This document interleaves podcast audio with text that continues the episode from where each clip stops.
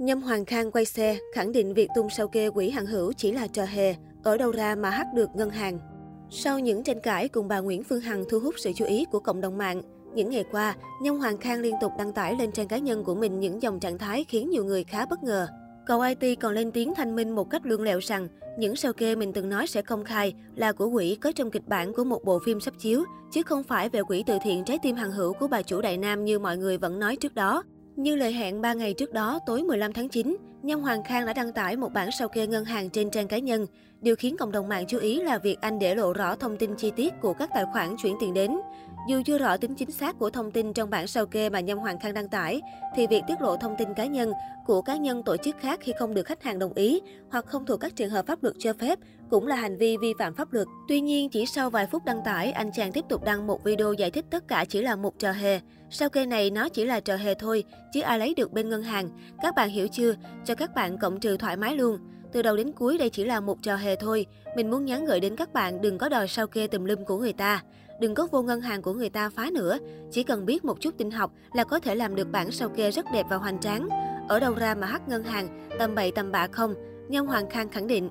Bên cạnh đó, Nhâm Hoàng Khang còn dẫn một đường link website với caption tự trải nghiệm sao kê tại. Theo đó, khi ấn vào đường link này, chỉ cần mỗi lần F5, trang web sẽ hiện ra một bản sao kê khác nhau.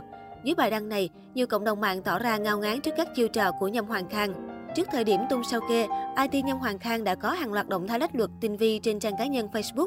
Ngoài việc gọi tên quỹ Hằng Hữu là trong kịch bản một bộ phim do mình mơ thấy, Nhâm Hoàng Khang liên tục bóng gió về việc bản thân có vô tình đánh rơi một chiếc USB có nội dung nhạy cảm và liên tục cho rằng nếu ai đó lượm được hay làm gì thì anh không biết. Nam IT cũng đăng thêm một status gây xôn xao dư luận nhắm thẳng vào bà Hằng. Theo đó, đàn em từng thân thiết bóc trần thủ đoạn giấc mơ của nữ đại gia. Thực tế không hề có giấc mơ nào 94 tỷ, 226 tỷ, 300 tỷ cả.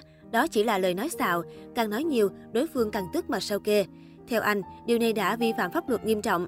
Nhâm Hoàng Khang nêu rõ, người không ủng hộ từ thiện sẽ không có quyền đứng lên tố cáo bất cứ ai cả. Họ chỉ có quyền báo cáo tội phạm đến cơ quan chức năng mà thôi.